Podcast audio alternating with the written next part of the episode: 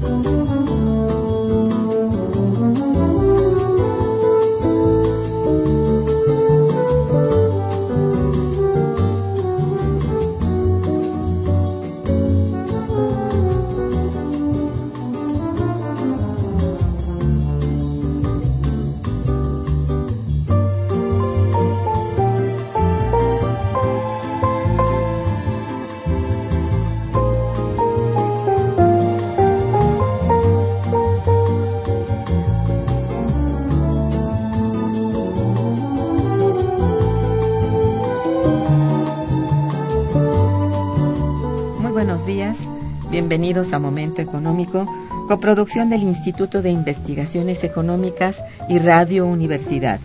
Les saluda Irma Manrique, investigadora del Instituto de Investigaciones Económicas, hoy jueves 10 de abril de 2014. El tema que abordaremos el día de hoy es el papel de la industria automotriz en la economía mexicana. Para ello contamos con la valiosa presencia de nuestra compañera la doctora María Luisa González Marín. Bienvenida María Luisa, buenos días. Buenos días, gracias por la invitación. Nuestros teléfonos en el estudio 55 36 89 89 cuenta con cuatro líneas para que se comuniquen. Y también para comunicarse desde el interior de la República contamos con el teléfono LADA sin costo 01800 505 26 88. La dirección de correo electrónico para que nos manden sus mensajes es una sola palabra, momentoeconómico, arroba unam.mx. María Luisa González Marín es doctora en estudios latinoamericanos por la Facultad de Ciencias Políticas y Sociales y es egresada de la Facultad de Economía de la UNAM. Es investigadora del Instituto de Investigaciones Económicas y miembro del Sistema Nacional de Investigadores. Sus líneas de investigación y grupos de trabajo han sido costo de los salarios en la industria automotriz en México, empresarios migrantes mexicanos en Estados Unidos, impacto de las maquiladoras y, las transnacionales en el crecimiento de la industria manufacturera en México, empleo femenino en el sector servicios, mujeres empleadas en la banca, y entre sus publicaciones destacan Globalización y Dinamismo Manufacturero, México y otros países emergentes, trabajo femenino, las nuevas desigualdades. Marisa, junto con tu equipo de trabajo, has desarrollado una investigación acerca de la situación que guarda actualmente el sector automotriz de México y de Brasil. Eh, ¿Cuál ha sido el comportamiento del sector automotriz de México durante la última década? Bueno, mira, la verdad es que eh, más que decirte cuál ha sido el comportamiento de la industria automotriz en México, a mí me gustaría este, ver la cuestión de cómo la crisis a nivel mundial o en los principales países productores ha este, cambiado las formas que se da en que se da este, este reto que implica el crecimiento industrial o de una rama en un contexto de, estancamiento y crisis. ¿Por qué? Porque de esta manera, bueno, iniciar con esto, vemos como muchos de estos eh, cambios que han acontecido a nivel mundial han impactado de una manera importante la industria automotriz este, mexicana. Bueno, si podemos hablar de mexicana, porque de mexicana pues no tiene nada, está, de que está establecida en México. Sí, y que es un sector muy importante, en Muy verdad, ¿no? importante. Entonces es pues la industria estrella, ¿no? De, Sí. de- de- de la industria mexicana. Y ha, digo, a nivel mundial, la industria automotriz ha tenido una serie de cambios con la crisis, un poquito, desde un poquito antes de la crisis, y esto ha impactado a la industria mexicana. Yo diría, porque ha impactado a Estados Unidos y de ahí pues ha impactado a nosotros y a, a los europeos igual y de ahí las inversiones y las formas que dan. Yo creo que una de las primeras cosas que es importante ver es la cuestión de qué cambios son los que estamos viviendo ahorita y que este nos van a impactar o ya nos están impactando. Uno de ellos para mí es que en la industria automotriz a nivel mundial han cambiado los este, los países eh, productores. Si ha, cambiado su contexto y también la industria. y también la industria. Si antes, por ejemplo, la mayoría de la producción estaba en los países desarrollados, ahora ya no. Ahora está en Asia. El Es principal productor es China. El año pasado creo que fueron casi 22, cerca de 23 millones de unidades las que produjo China. Y casi todo esto lo produjo para su mercado interno. Entonces tú, Estados Unidos, Japón, que son los que le siguen en nivel de producción, están en 10 millones, en 9. O sea, es más del doble de lo que producen. Y además con tendencia a bajar. Bueno, de repente suben y luego bajan, pero su tendencia más bien a bajar, porque Estados Unidos tenía, no sé, en el 2003, pon, no me acuerdo exactamente el año, pero por esa, a principios del, de los años 2000, teni- estaba fabricando 12 millones y ahorita está fabricando 10, que es un año que le fue bien, ¿no? En 2012. Sí, 13. Entonces tú dices, bueno, pues francamente no superan lo que tenían en 2004, 2003. Pues eso te está hablando. En cambio, China, en, no- en 1996 o 97 fabricaba un millón y ahorita está fabricando 20. Es un crecimiento extraordinario. sí. extraordinario. Entonces, eso cambia. ¿Cambia en qué sentido? Todos quieren estar ahí y todos quieren vender a ese país. Y sí es un buen mercado para, y es, para imagínate, todos. no hay un mercado igual en el mundo. ¿no? Entonces, ¿esto qué es lo que, va- que está llevando? Pues a- se están yendo las inversiones, el empleo, las empresas para allá. Porque la industria si bien China está desarrollando sus propias empresas a través de una serie de mecanismos, pues este finalmente las que manejan esto, la tecnología y los eh, desarrollos y la producción y todo eso, pues son las empresas transnacionales Sí. un buen porcentaje lo fabrican la General Motors, la Volkswagen, están allá, quieren estar allá porque allá está donde puedes vender. Bueno, es el mercado más amplio. Esa Entonces esto verdad. impacta. Sí. Y México yo siento que se ha incorporado en este punto como, como parte de la exportación de Estados Unidos. Por supuesto. A De- de través Estados de- Unidos, de Japón y de Alemania, que son las tres principales marcas, digamos. A través de autopartes, la fabricación de, De autopartes, autopartes, claro. el ensamble de automóviles que le Ujú. sale barato a Estados Unidos y por el tipo de, de relaciones que tenemos con ellos, prácticamente ya no sabes quién lo produjo, ¿no?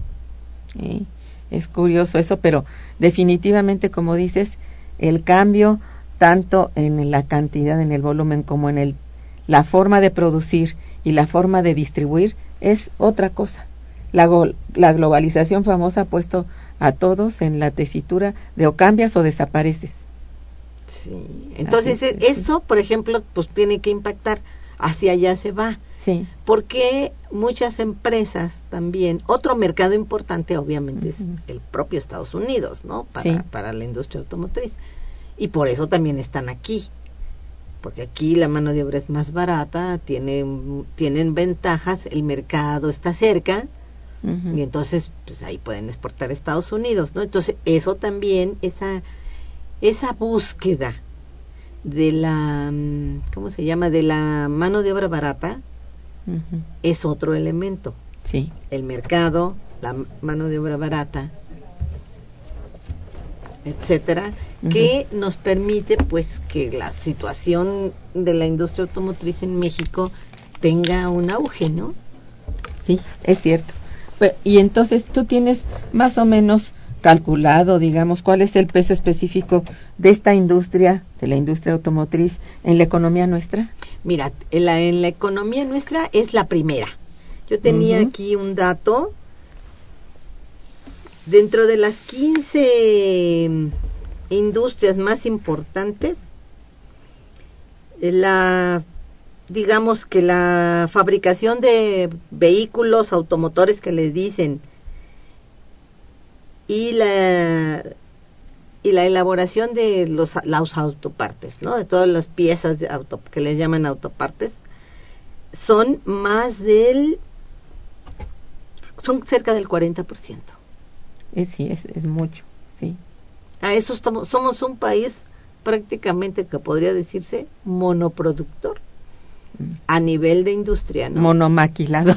Monoma- Y de estas se calcula que más del 40% Sí, son industrias maquila- son maquiladoras. sí, sí, ya sé. Entonces, ese sueño de que este México se iba a industrializar y que exportar significaba que tú estabas muy avanzado en tecnología y inversiones, en capital fijo y esto y aquello y lo demás allá, pues es un sueño. Porque la maquila es otra cosa.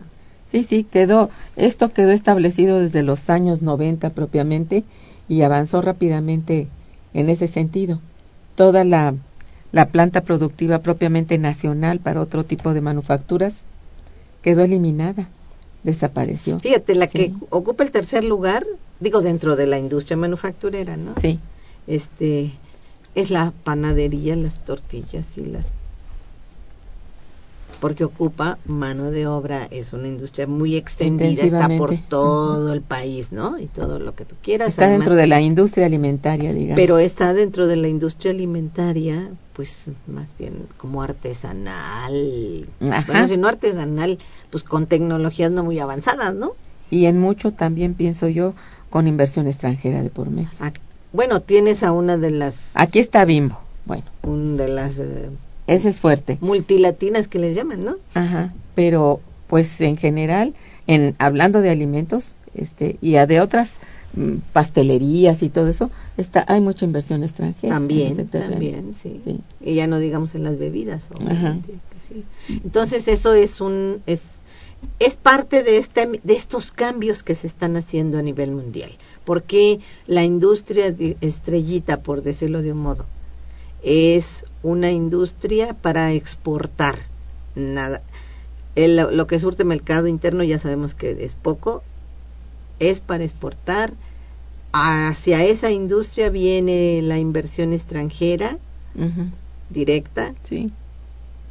Formamos ahí una cadena de integración con Estados Unidos, en que ya no sabes ni quién te hizo el coche, ni quién exportó, ni quién nada. Ese es otro de los elementos que yo creo que son los cambios que ha provocado la crisis a nivel mundial. Exactamente.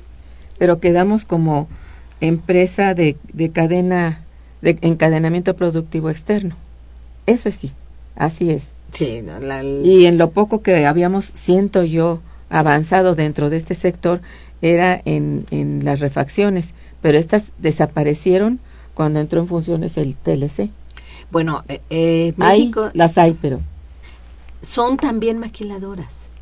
pues sí, son también sí hay hay crecimiento y las exportaciones a Estados Unidos de autopartes son importantes y se establece porque porque ya la tienes una mano de obra preparada calificada más o menos en este punto para hacer buenas cosas pero todo viene de fuera todo el insumo, digamos, entonces los- queda a nivel maquila. sí queda a nivel maquila Mm.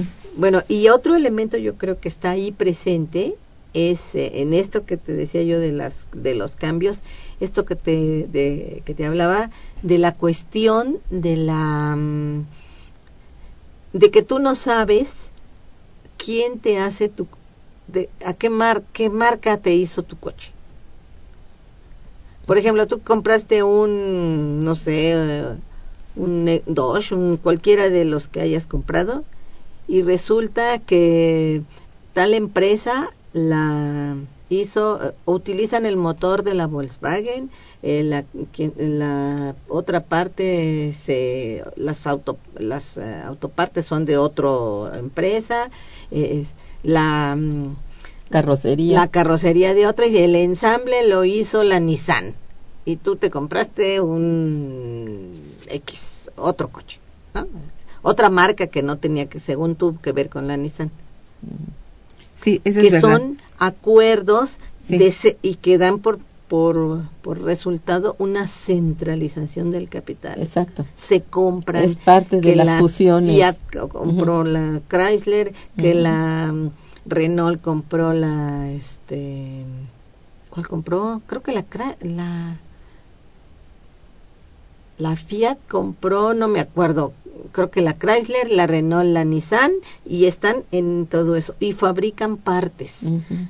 El Clio, el Infinity, el este, o sea, cada quien fabrica uh -huh. un coche que ve tú a saber dónde se armó. Si, si tú querías hablar de producción social mundial, es eso.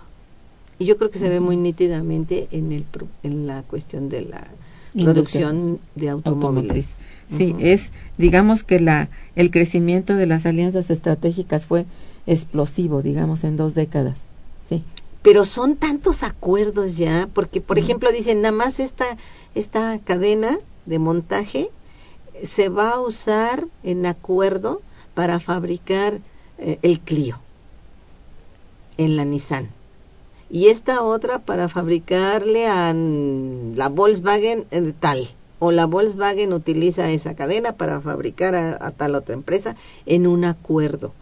O sea, están es lo que te digo, son estrategias. Ahora tú alianzas dices, ¿cómo está eso de que se que se vuelan entre ellos, se roban entre ellos las la tecnología? Si, no. si están utilizando la misma cadena, saben uh -huh, que así es. Eso ya está así como que a mí me da la impresión que sale es para abatimiento fuera. de costo, eso es todo, ¿no? Y, y, ya no importa que no tenga el mismo eh, el, la misma fábrica todo el toda la producción no no importa eso lo que importa es abatir costos a partir de esos encadenamientos de valor cadenas de valor exactamente bien vamos a una breve pausa musical y regresamos. Quédense con nosotros. Está escuchando momento económico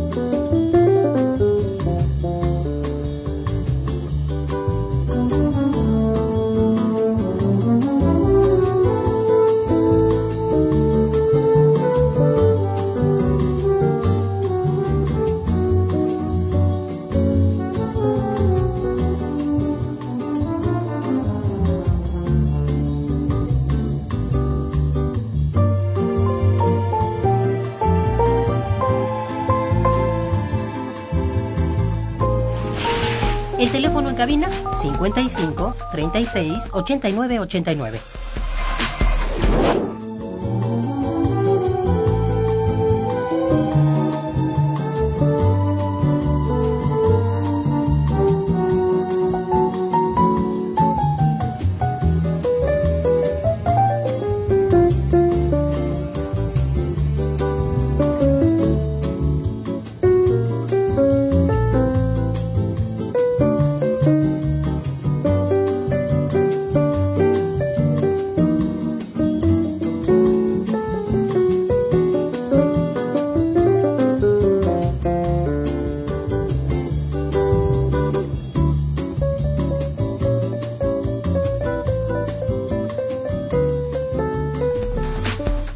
Continuamos en Momento Económico.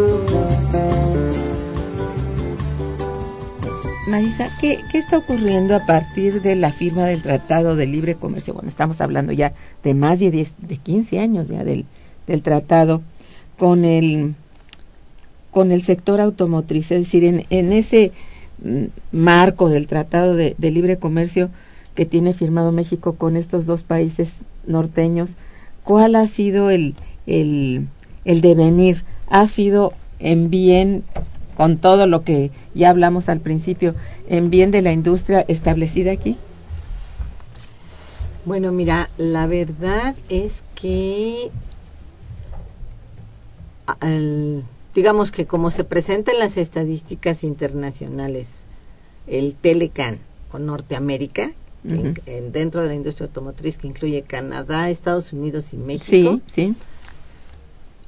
los que han crecido sostenidamente son México.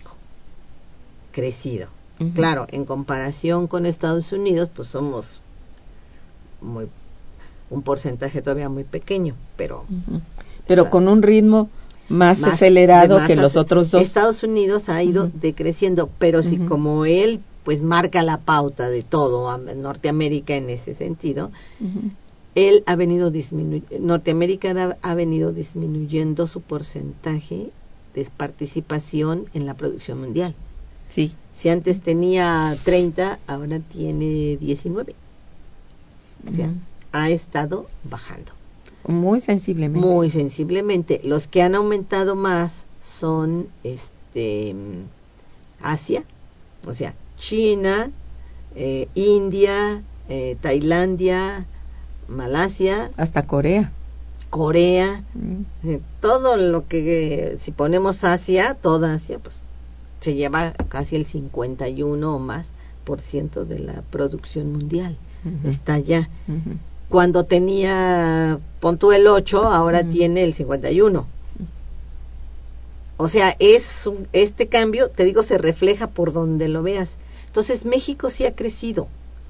Bueno, En- ha crecido su industria su automotriz. industria automotriz, pero eh, dentro del porcentaje total, como es un, por- un- fabrica, ahorita está fabricando cerca de 3 millones, o sea, 2 millones y tantos. Pues sí, pero 2 millones eh, frente a 19 o 22 que tiene China, Sí, sí. ya te- Es, bueno, básicamente incomparable, la verdad. eh, no es Sí. comparable. Entonces, por eso a la hora que ves todo el mundo, sí te das cuenta de realmente dónde está. Estados Unidos es importante.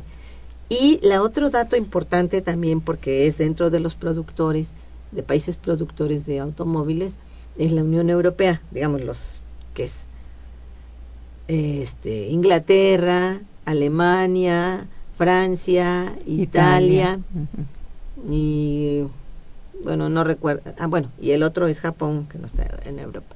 Pero estos países están de picada. La Unión Europea está todas sus este sus porcentajes son negativos. Qué tristeza. Bueno, sí. Van para abajo en la producción automotriz, Ujú. perdieron Digo mucho tristeza mercado. porque sea la, toda la economía europea se ha visto desplomada, ¿no? Fra- francamente desplomada. Y, Toda- y con y pocas posibilidades eh, oh. en el futuro inmediato. Sí, Sí. porque sus mercados este, ya no dan para, para lo que se produce. Fíjate, aquí tengo el dato, por ejemplo, lo que llaman el Telecan. Tenía 29% pa- de participación en la producción mundial, los tres países, México, Canadá y Estados Unidos. En, en 1998, 29%. Y en 2012, 19%. O sea, Sí, y su tendencia es a Mm. bajar. Ajá. Asia tenía en 1998 28% y tiene ahora el 51%. Ah, ya. Y la Unión Europea tenía 34, o sea, más que el Telecan, los países del Telecan, tiene ahorita 19. Y Sí. todo va para abajo, todo. Qué Ahora, barbaridad. lo que es importante, si eh, tenemos esto, si los dos grandes centros, Estados Unidos, bueno, Norteamérica, Telecan, y la Unión Europea, productores, han tenido una tendencia a bajar, obviamente Asia la tiene a subir, ¿qué te está diciendo? Que hay una gran competencia entre todos ellos por el mercado, ¿no? y que la competencia que han intentado hacer es a través de abaratar el costo de la mano de obra, como política dentro de las normas del neoliberalismo. Y como no las han cambiado, estas son las medidas que ellos toman. ¿Cómo haces para aumentar tu competitividad si tus eh, automóviles están más caros y, y han perdido, has perdido competitividad internacional? Empiezan Entonces, por la mano de obra. trasladan su producción a otros países, se ha acelerado y bajan el costo de la mano de obra y para resarcirse de las broncas, este, de la baja de las ganancias, pues invierten una parte importante de sus recursos en el mercado financiero, como tú ya lo sabes. Entonces, es un panorama que se ve difícil de salir, ¿no? Porque Y esto estamos hablando, como dices tú, de la industria estrella, ¿no? En todo el mundo. prototipo, que, que a mí me parece que es muy importante porque esta industria te muestra los prototipos que hay en cosas que están apareciendo, que están dándose en el mundo de la manufactura, ¿no? Es decir, la innovación se da sobre todo en todas las partes que componen, pues, un automóvil. Dices, la deslocalización, la industria Ajá. automotriz. Exacto. La baja en los costos laborales, la industria automotriz. Ahí sí. te dice, el cambio de las formas de organización del trabajo, que aquí quisieron esto y quisieron aquello, introdujeron tales y tales sistemas, el toyotismo, el, el neotoyotismo y todo lo que tú quieras, la industria. Ahí quieres más o menos saber cómo se funciona y otras formas Sí. que han aparecido que están ahí, que ahora formas de- para abaratar también el- la fuerza de trabajo, una cosa que le llaman el banco de del, del banco de horas. Entonces todo eso pues, te lo da esa industria. Es interesante el estudio de ella por Ah, sí. eso, ¿no? Sí, que de alguna manera te sirve de referencia para todo lo demás. Pues sí, por ejemplo, yo el otro día le preguntaba, bueno, ¿quién es el dueño de la o quiénes son los dueños de la General Motors? Y dije, me voy a ir a, a preguntarle a la computadora, ¿no? Entro y, y me dicen, las acciones de la General Motors, en ese tiempo todavía este, el Estado tenía este, Ajá. una inversión, el Estado de, de Estados Unidos, ¿no? Entonces decía 30%, algo así, el, el gobierno de Estados Unidos, 33% el sindicato y el resto eran así. socios. Otras. Decías, ¿cómo es posible que me que el dueño de la General Motors con toda su política contra los trabajadores sean el sindicato? Los propios trabajadores. Bueno, Y los el gobierno no, no interviene, o si interviene es otra intervención. Entonces, ¿quién verdaderamente son los dueños de la General Motors, o de la Ford, o de la Chrysler? Es un reborujadero ahí. Y Bueno, yo creo que es la dicen- clase dominante. La clase dominante dicen que es también los bancos que tienen acciones, eh, etcétera, etcétera. La clase Pero se diluye, se diluye esto Sí. y, y de todos modos estas empresas siguen con su política de ampliación, de competitividad, de Ajá. desarrollo tecnológico y todo para mantenerse en el mercado, ganar más, etcétera. Entonces, esto es lo que está sucediendo en el mundo, pero e- en ella lo ves más nítido. En otras empresas lo ves menos nítido porque pueden tener empresarios, este, pues no sé, ser a veces hasta como medio empresas familiares que vienen de que no son necesariamente grandes empresarios, sino son aunque sean empresas grandes, son más bien, como dices tú, de tipo familiar. Que esto sí es un, un prototipo. Sí, este es un prototipo, pero este es el que dices tú, bueno, ¿de qué estamos hablando? ¿Qué significa esto para los trabajadores, para la sociedad? Se diluye esa cuestión. Sí. Es, eso se me hace a mí que es otro elemento nuevo, ¿no? Sí, sí es cierto. Que estamos observando en, en todos estos cambios que la crisis está dándote, ¿no? Muy cierto. Mira, este, tengo unas llamadas de Agustín Mondragón y de Luis Luna. Agustín Mondragón eh, te felicita y dice, mientras México dependa en un 80% de la industria norteamericana, no podremos tener una industria propia para que resuelva nuestros problemas nacionales y eleven nuestra economía. A partir del neoliberalismo, la industria mexicana ha ingresado a la mafia y al crimen organizado del gobierno y solo se preocupa por robar el, erario de la nación, despojando a obreros y trabajadores de sus derechos, prestaciones y jubilaciones. Y dentro de 20 años veremos a miles o millones de ancianos sin pensiones y sin atención médica. Pues sí. Pues sí, ese ha es un tocado el, punto. el punto clave. Sí, es cierto. Y tiene toda la razón. Además, fíjate, en las propias estadísticas te hablan en la industria automotriz, creo que ellos calculan menos, pero yo supongo que es un poquito más del 30% o quizá el 40% de trabajadores que trabajan por outsourcing, o sea, por, por este, subcontratación. Entonces, esos trabajadores, pues a lo mejor lo máximo que pueden obtener es este el seguro social. Pero con un salario muy menor al que reciben los trabajadores que sí trabajan en las armadoras. Eso es, que están bajo contrato en, la, en las sí, que están en el sindicato, que tienen contrato colectivo. Sí, es que poco a poco se va a ir perdiendo esto. Eso es lo, Esa es terrible. una forma de abaratar la fuerza de trabajo. Y ese es el, el futuro que se ve este, Esto a muy corto plazo. ¿sí? Tú ya lo ves en la industria automotriz porque se ve en hasta, fíjate, cuando nosotros visitamos una de las empresas, este, se veía en la cadena de montaje que los trabajadores que usaban, eh, eh, que eran de otras empresas, usaban un uniforme con un logotipo de otra empresa, pero estaban haciendo el mismo trabajo. Entonces, ahí lo ves en otras empresas que lo hacen, no lo ves tan nítido. Sí, porque no usan un, un overol o una cosa que lo usan por, por cuestiones no sé de qué tipo, pero ahí está. Entonces tú dices, bueno, pues estamos hablando de que ahí en esa industria, también en esas cosas, hay un prototipo, algo que ya se dio en muchas ramas, ahí lo tienes. El propio Estado lo hace, ¿no? El propio Estado usa outsourcing, subcontratación, contratos temporales, dos, tres meses, cuatro, seis, ya el trabajador no tiene derechos. del trabajador. Así es. y ese eso es, ya muy general. Eso que dice él, pues sí, a la larga vamos a estar así. Así es.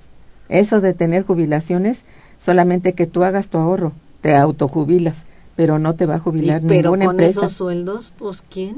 Oh, sí, y así están cada vez más sobre ellos, ¿no? Bajando más. Ah, bueno, Luis Luna también te felicita y felicita al programa. Dice, ¿qué beneficios recibe el país de la industria automotriz extranjera? ¿Hay alguna industria totalmente mexicana, además de Cemex, que le dé beneficios al país? Pues mira, yo creo que todas las industrias obviamente dejan algo en el país, hasta las maquiladoras. Primero salarios eso es principalmente, que dan ocupación. Segundo lugar, bueno, las industrias que no están completamente, que no son maquiladoras, pues van a demandar sus productos, insumos, etcétera, de otras ramas. Pero como la tendencia es a la maquilización de la industria y sigue adelante, entonces esto, esto se rompe y al romperse esta cadena, pues no arrastras al resto de la economía. Tienes una industria muy pujante, gran exportadora, eh, consumidora de bienes este, intermedios, eh, productora, que ocupa, la eh, ocupa una parte importante directamente de la mano de obra y una cantidad de gente indirecta, ¿no? Desde el mecánico. ¿Cuántos talleres mecánicos hay que están arreglando los coches que están ahí? Están relacionados con la industria, es una cadenita y no empuja. Digo, la economía no crece. No, porque no hay, es justamente la ruptura de las cadenas de valor que existieron, de cadena productiva, se perdieron ya hace 20 años. Y bueno, paulatinamente, hasta quedar en lo que ya sabemos, que no hay forma de que se dé impulso, en verdad, se dé, bueno, más empleo y que esto procure más demanda y crezca más el mercado y sea ese círculo virtuoso, ¿verdad? Que estamos esperando para ver verlo reflejado en el crecimiento del producto, del producto interno bruto. La inversión de la industria automotriz es extranjera. Cuando tú dices, a ver, inversión de la industria automotriz, todo, te lo, no hay inversión nacional. Es inversión extranjera, directa. Entonces, para allá van y ahorita hay un auge en el sentido de que varias empresas se han establecido en México para surtir el mercado norteamericano e incluso no solo surtir el mercado norteamericano, exportar desde el mercado eh, norteamericano con piezas también y con varias varias este eh, insumos de México que se mandan a Estados Unidos, se arman allá también y se exportan. Sí, y ya es un... Y sale más barato porque esa pieza es producida en México. Claro, eh, triangulan de manera de tener menores costos y por supuesto los beneficios son mayores, pero eso es para la empresa en sí, la empresa extranjera. Los beneficios para México son francamente marginales. Y les ofrecen muchísimo, terrenos. Por ejemplo, no sé, subsidios, terrenos, subsidios, este, del, por ejemplo, del agua que no paguen agua durante un buen tiempo, etcétera, sindicatos ya armados antes de que esté la empresa este, establecida, la empresa ya tiene su sindicato, comité ejecutivo y todo lo demás. Así es. Entonces, lo que pregunta don Luis Luna es que qué beneficios, pues como decimos, muy pocos. Muy, pocos. Y esto se ve porque tú dices, si es tan pujante y es la principal, bueno, pues debería tener su impacto en la economía, ¿no? Y él pregunta si hay alguna industria totalmente mexicana. Sí, sí las hay. Pues y muy grandes, pero todas ellas no trabajan tanto para beneficiar al país, trabajan también para beneficiarse ellas y por eso están ubicadas básicamente fuera del país y ganan muchísimo. Y eso no le beneficia a México porque ni impuestos pagan. Muchas de ellas. Bueno. Y también las automotrices, ¿eh? Están entre ellas, por eso.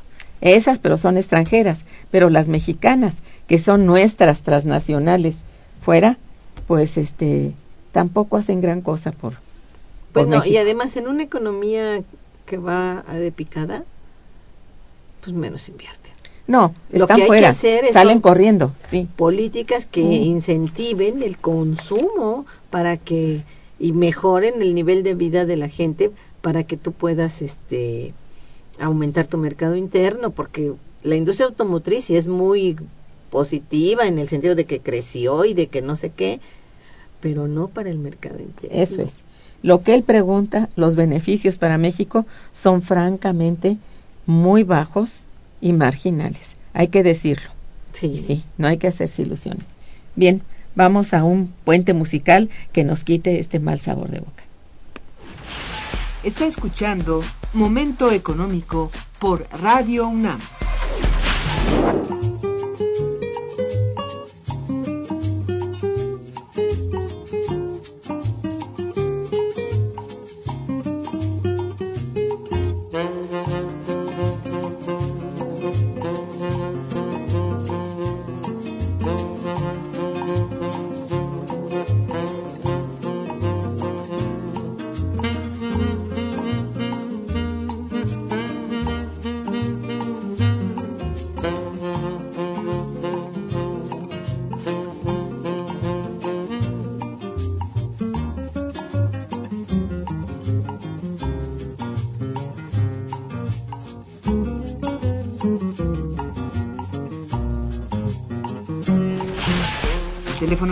Es el 55 36 89 89.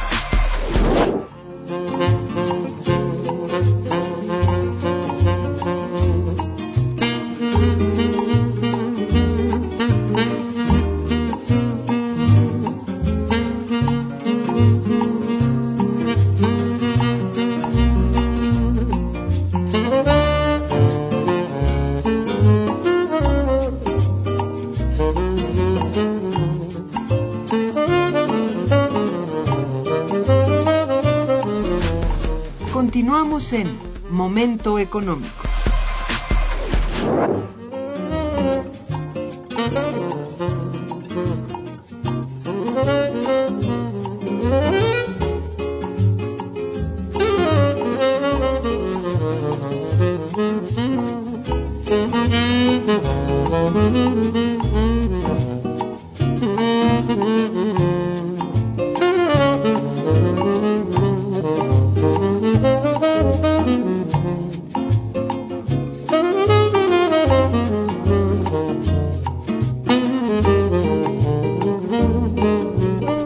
Este, bueno, hay algo importante que comentábamos ahorita en, en el espacio musical y que es importante que lo digamos.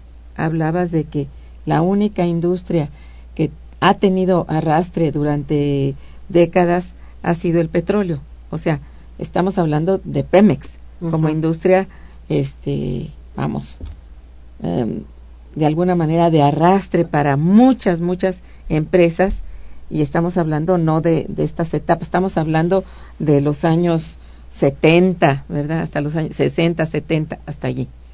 Pero se han encargado, ¿verdad? Sucesivamente de que esto ya no ocurra y es una pena, porque estamos a punto de perder completamente hasta el control de esta importante industria, del corporativo en general. Pues sí, porque recordábamos que, por ejemplo, en la época de López Portillo, cuando se vino el auge petrolero, pues Pemex creció mucho, hacía grandes exportaciones, entonces parte del... se vinieron muchas inversiones en empresas que tenían que surtir a Pemex, construir los ductos para Sí, tenía la industria acerera La- se- se el efecto multiplicador. La industria de la construcción, también la industria eléctrica, o sea, tenía una serie de industrias a su alrededor que pujaban para este pues para sortir a Pemex, ¿no? Y a contratos y todo esto. Fue breve, pero te muestra cómo el desarrollo, el crecimiento de la industria petrolera sí tiene un impacto importante Muy en el resto de las ramas. Por supuesto. Ahora se quita porque ahora los contratos ya a lo mejor son surten las empresas extranjeras y entonces pues estás Ha- matando a la gallina de los huevos de oro. Mira, ha sido un manejo este perverso, la verdad, de los recursos de Pemex, que bueno, ya hemos tenido aquí programas en donde esto ha sido suficientemente claro y lamentamos que esto ocurra así, ¿no? Que Pero no lo va a salvar la industria este eh, automotriz. No. Si tienen esperanzas en que con maquiladoras vas a sacar arriba este país. No, no, no. Ha quedado clarísimo que no y no hay parece haber sensibilidad para poder apoyar otro tipo de política industrial. Oye, Es ¿cómo no se puede sí. a la banca exigir? Pues es el Estado, ¿no? Exigirle el, el crédito al- a, la, a la industria. Sí. Yo no digo automotriz, a la industria en general, al, no existe, el crédito es caro, etcétera, Bueno, eh, empezaron por, por acabar con la banca de desarrollo, que es la que está directamente abocada a hacer esto. Bueno, es que parece todo así eh, hecho Como para perder, ¿verdad? Pero ¿qué van a convertir a México en una economía de qué? ¿De turismo o, o de qué? Eh, Este, pues, Porque pues, es muy duro decirlo, pero es que está mal todo. ¿eh? Hilda de San Román felicita al programa y a la invitada. Dice, ¿qué hace falta para fortalecer la cadena de valor en la industria automotriz y en la industria espacial? ¿Qué Ay, tal anda la industria automotriz en el país? ¿Se vende mucho? Felicita la labor de investigación que realiza la invitada y al equipo de trabajo de Momento Económico. Gracias, doña Hilda. Bueno, pero a ver, ¿qué hace falta para, para fortalecer la cadena de valor de la industria? Bueno, mira, lo que hace falta es una política de cierta protección a la industria para que entre las empresas mexicanas o puede ser de coinversión establecidas en México a surtir a la, a la industria automotriz. ¿Qué es lo que sucede?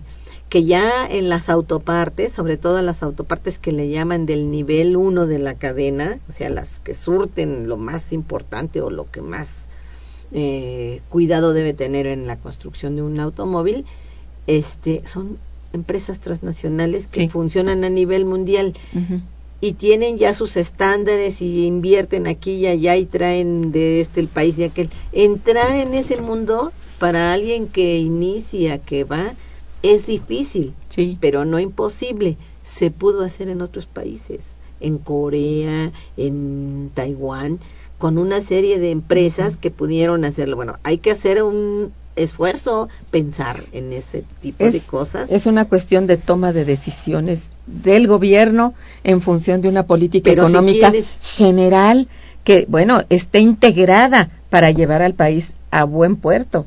Pero parece que todas las políticas van al contrario, van al contrario de, de- de México, o sea, en contra de México. Eso sí, eh, es muy observable y es muy feo que lo digamos aquí, pero así es. ¿eh? Pues sí, porque si tú dices, bueno, no se hace nada Mm. y, y se firman más acuerdos, más acuerdos y el libre comercio, cuando el libre comercio te ha mostrado en tres décadas No, no, no, sí, que no. funciona de esa manera y que los países que han podido desarrollar algo no lo han hecho a través del mercado de Así es. libre. Mira, ha sido... Ponen sus barreras. Ahí está Japón. Japón no es un país gran ex importador.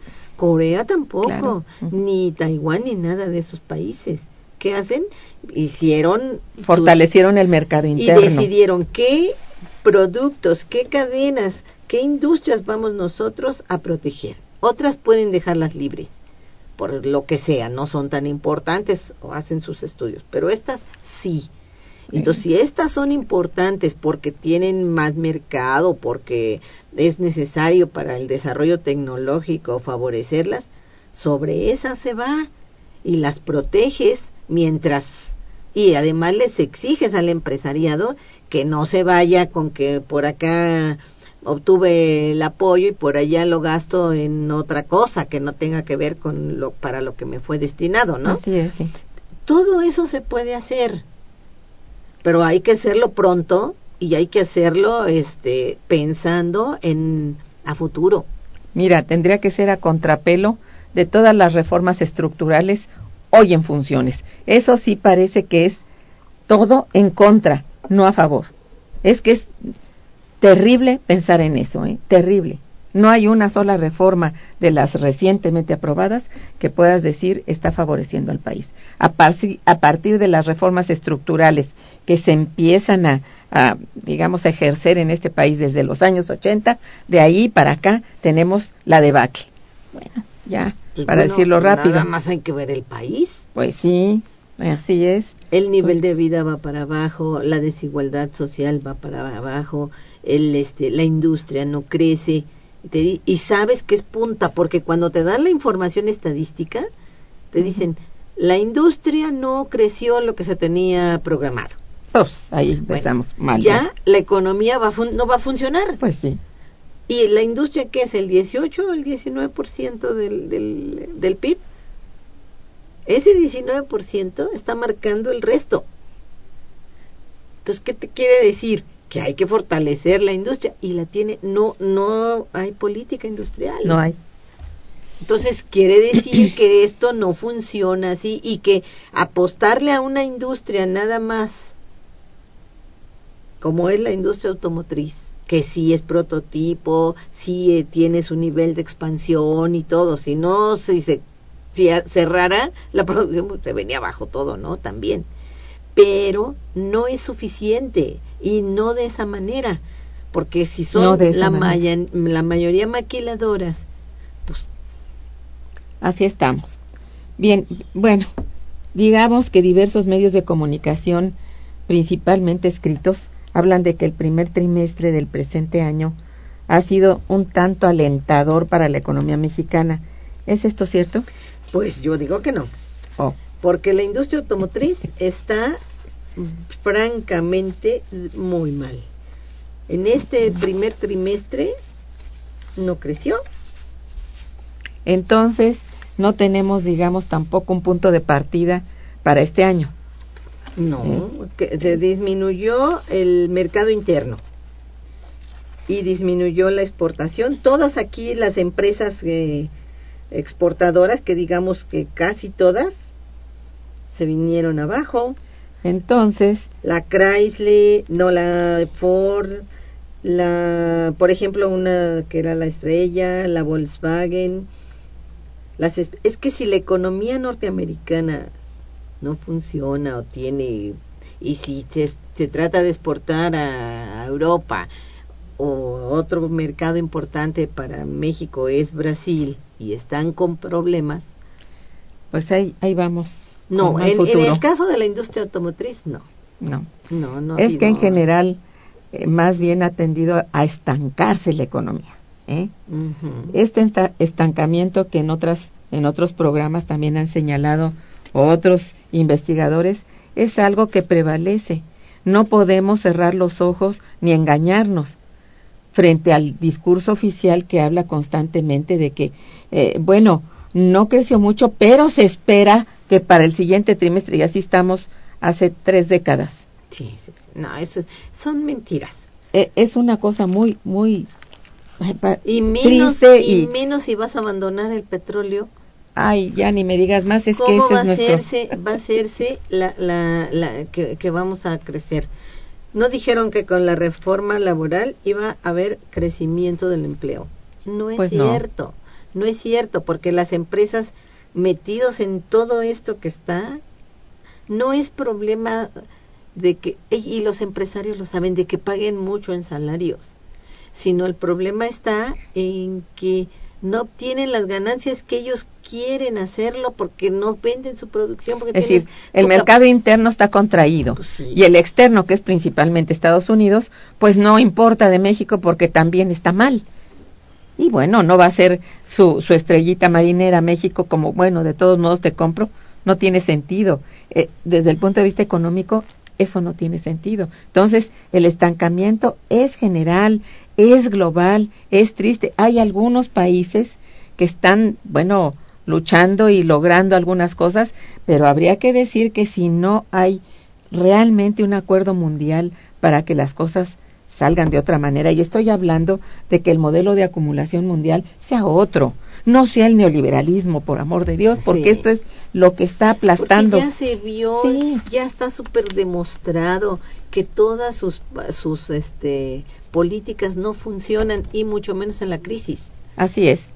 Y ya, no bueno, son políticas anticrisis. para más ejemplos, Son de profundización de la crisis. Así es. Así está, ve cómo está Europa. eso, más ejemplo que la propia Europa. Y bueno, Y la se- y lucha que siguen en tiene. que sí, en que sí. porque hay que defender los intereses del capital financiero, las ganancias Ajá, de ellos. bueno. Y lo demás, no importa.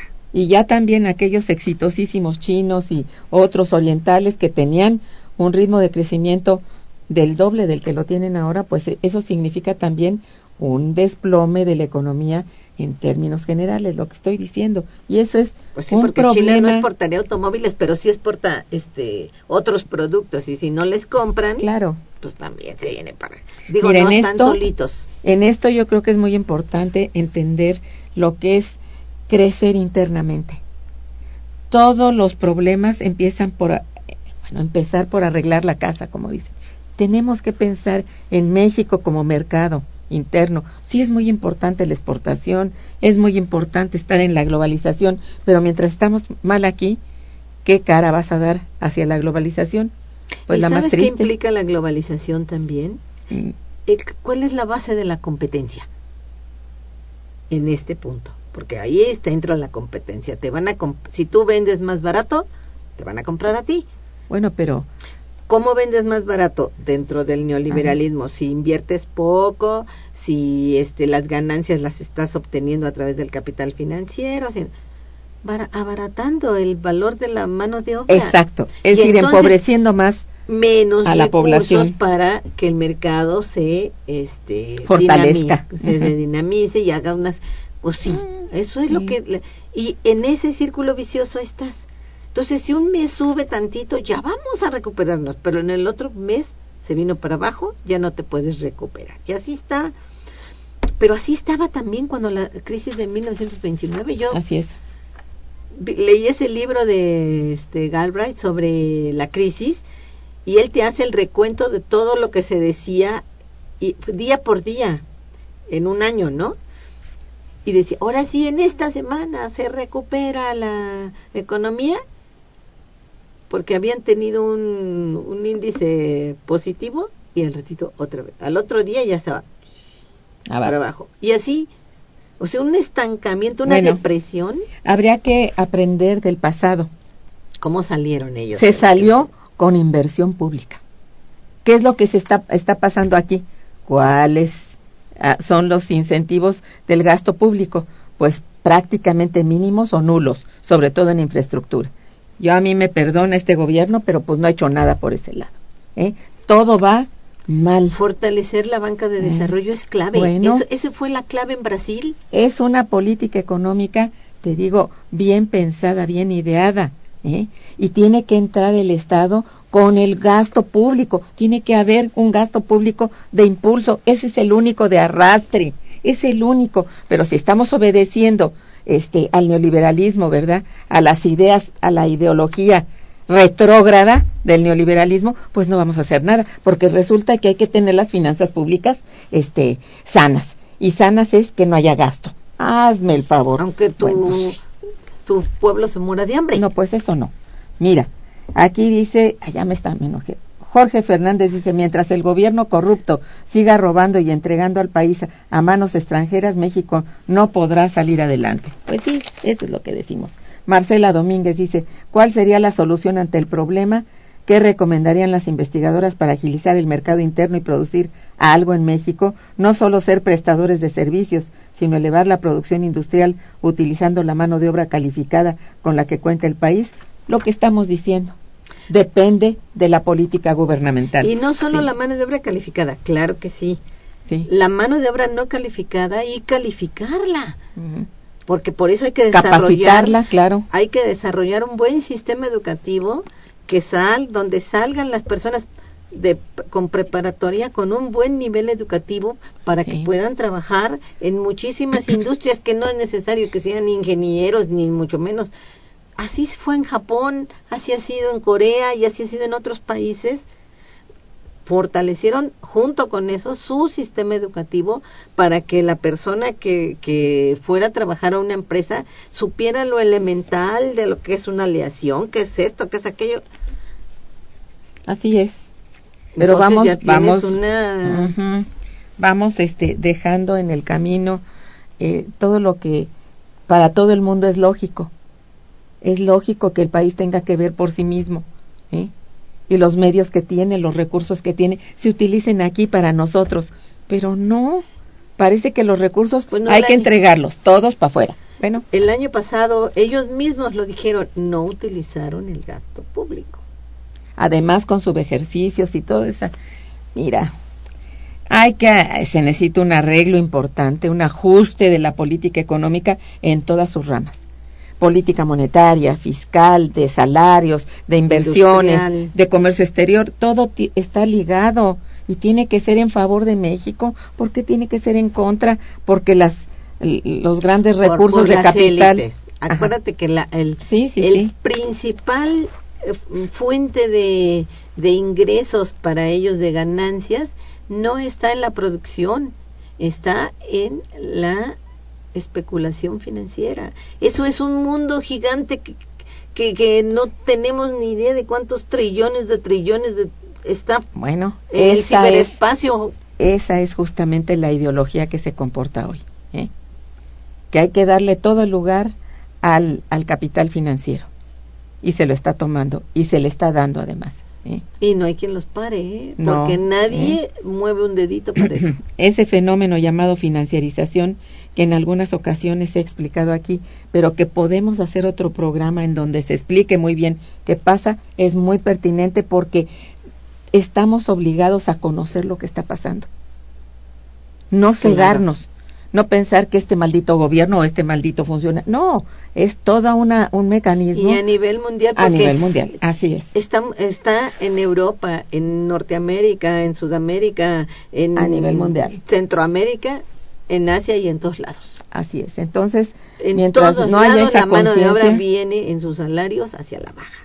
bueno, o casi en todos los países. es que eso es cosa de conciencia y de conciencia social. Y es cosa de todos nosotros, no nada más de alguien que gobierne. Bueno, para que llegue al gobierno alguien que piense en el sentido positivo, necesitamos empujar, empujar, todos. Nosotros desde nuestra trinchera Pues hacemos hay- lo posible. Bueno, lo hacemos, sí. Eh, Marisa, muchas gracias por estar en el programa. Sí, muchas gracias. Este, compartiendo pues tus conocimientos que son muy valiosos y a todos nuestros radioescuchas por su apoyo y sus llamadas. Gracias. A los controles técnicos, Socorro Montes, gracias. A los niños de la producción, eh, Santiago Hernández y Araceli Martínez, gracias chicos. ¿Mm? Irma Manrique, coordinadora y conductora, les desea muy buen día y un mejor fin de semana. Gracias.